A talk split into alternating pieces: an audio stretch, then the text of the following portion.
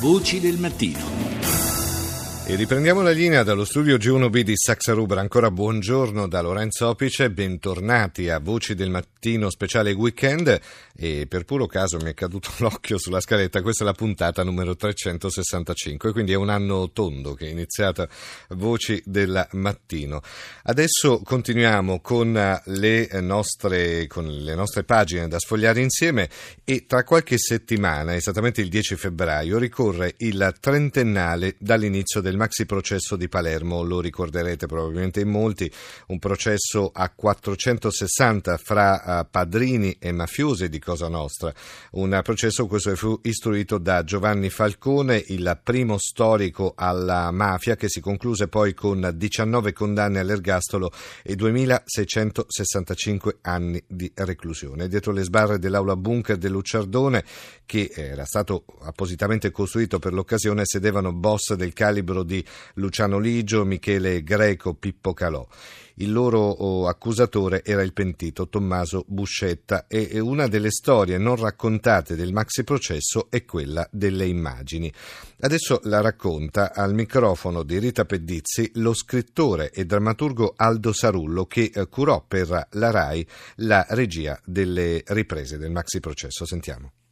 Il maxi processo è stato l'evento giudiziario più imponente nella storia giudiziaria del mondo. 475 imputati, poi divennero 460 via via nel corso sì. del processo, ma insomma una enormità. Mi faccia dare un dato anche a me, 200 avvocati difensori. Perché alcuni avvocati avevano più di un assistito e teniamo conto che c'erano anche molte parti civili, Insomma, una comunità sorse all'interno di quell'aula bunker costruita in tempi brevissimi, l'opera pubblica più veloce d'Italia, perché o così o niente, non ci sarebbe stato altro modo, anche per dare un senso visibile alla importanza della cosa. La RAI eh, intervenne con l'esclusiva mondiale delle riprese, tutto ciò che avveniva quotidianamente o che sarebbe avvenuto quotidianamente si sapeva che nasceva come cronaca dell'oggi, ma che soltanto il giorno dopo sarebbe già stata storia. Allora io mi sono posto un obiettivo, era quello di arricchire questa storia delle maggiori verità possibili e una delle verità possibili è la cornice antropologica, cioè come vivono gli uomini la storia di cui sono protagonisti. Con quante telecamere ha raccontato quelle giornate? Lì la scelta non fu una scelta aziendale, fummo costretti perché tutto era disciplinato dai sistemi di sicurezza e quindi noi avemmo soltanto tre telecamere fisse, una a destra, una a sinistra e una lontana al centro rispetto alla posizione della Corte e quelle posizioni rimasero per tutto il tempo del maxi processo. 600 giornalisti da tutto il mondo. Perché si verificava per la prima volta un evento spesso desiderato ma mai verificatosi prima, cioè c'era qualcuno, cosiddetto Don Masino Buscetta, cioè Tommaso Buscetta, che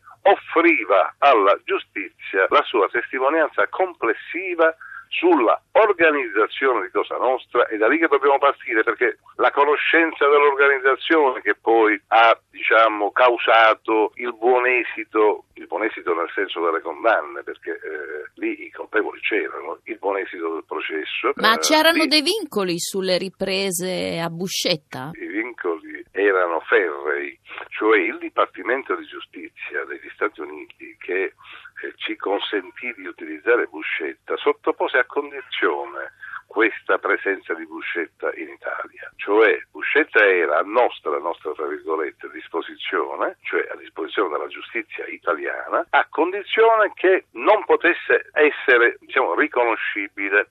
Allora, l'inquadratura di Buscetta poteva essere effettuata soltanto dal mento in giù. Tutto il suo corpo tranne che il viso. Questo ovviamente limitava molto quel mio obiettivo di dare una verità, di guardare negli occhi chi stesse parlando. E mi suscitò l'esigenza di porvi rimedio. Qual era la, ho fatto una, una monelleria. Qual era la prescrizione del Dipartimento di Giustizia? Non inquadrare Buscetta, perché altrimenti sarebbe stato messo a rischio Buscetta, ma c'è un tempo in cui gli uomini non rischiano più. Allora, d'intesa con il più vecchio dei operatori, gli dissi, senti, facciamo un patto, tu mi fai la ripresa intera, io non la faccio passare dalla bassa frequenza, ma la faccio soltanto registrare da un apparecchio che si trova accanto a me, dove registrare tutta Buscetta intero. Dopodiché, finita la deposizione di Buscetta, che durò alcuni giorni, io consegnai a Nino Rizzonervo le cassette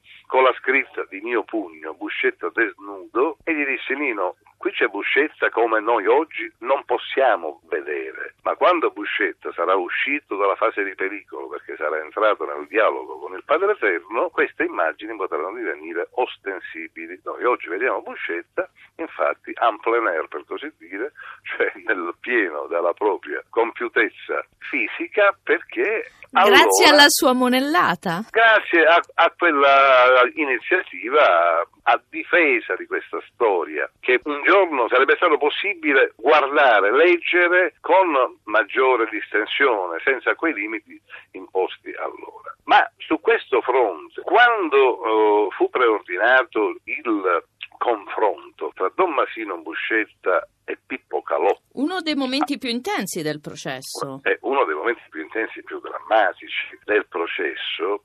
Se io avessi utilizzato le risorse tecnologiche di cui potevo disporre, io avrei avuto un'immagine fredda in cui c'erano due voci che altercavano, che si dicevano delle cose anche in modo conflittuale, però con dei modi che di per sé sono una enciclopedia di come si parlano due mafiosi. Allora io ebbi la necessità di restituire la drammaticità vera, quindi feci ricorso ad un espediente che si chiama Tendina, quindi i due erano in guerra in quel momento e questo è potuto venire fuori. Noi oggi abbiamo quel confronto tra Buscetta e Calò, ascrivo a mio merito, ma soltanto al fatto che io abbia voluto fare prevalere il senso del dopo al frastornamento del momento in cui tutto ciò si verificava. I giudizi, le scelte dovrebbero essere sempre fatte guardando al dopodomani.